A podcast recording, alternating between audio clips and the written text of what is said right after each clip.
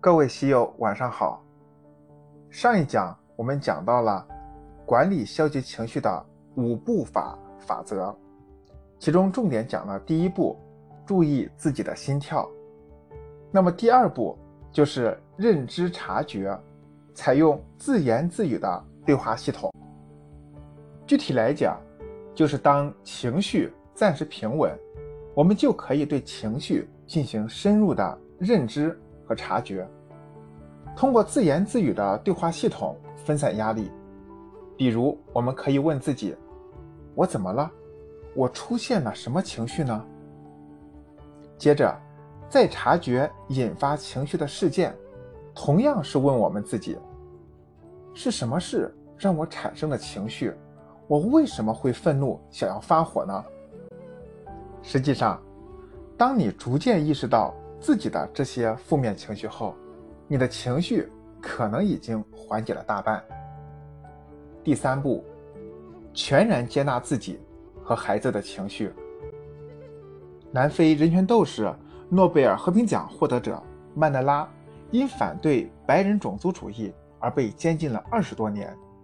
他后来说。当我走出监狱，迈向通往自由的大门时，我已经清楚地认识到，如果不能把悲痛和怨恨留在身后，那么我其实还是生活在监狱之中。这句话在情绪控制上同样适用。无论是我们还是孩子，出现消极负面的情绪不可怕，可怕的是不知道、不理解自己和孩子的情绪。完全让自己和孩子被坏情绪控制，这是很危险的。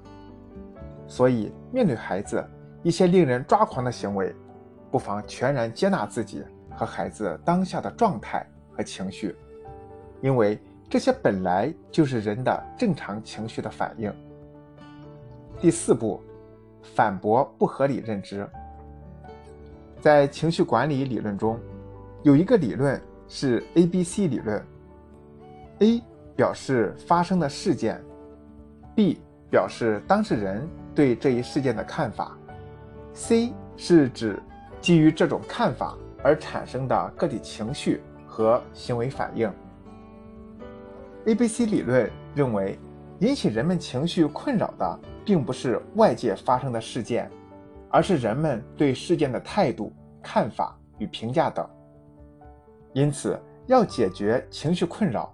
不应该只是致力于改变外界事件，而是应该改变自己的认知，通过改变我们对这件事不合理的认知，进而改变情绪和行为。所以，当消极情绪出现后，一个很重要的解决方式就是改变我们对这件事的看法和认知。那么，什么样的认知属于不合理的认知呢？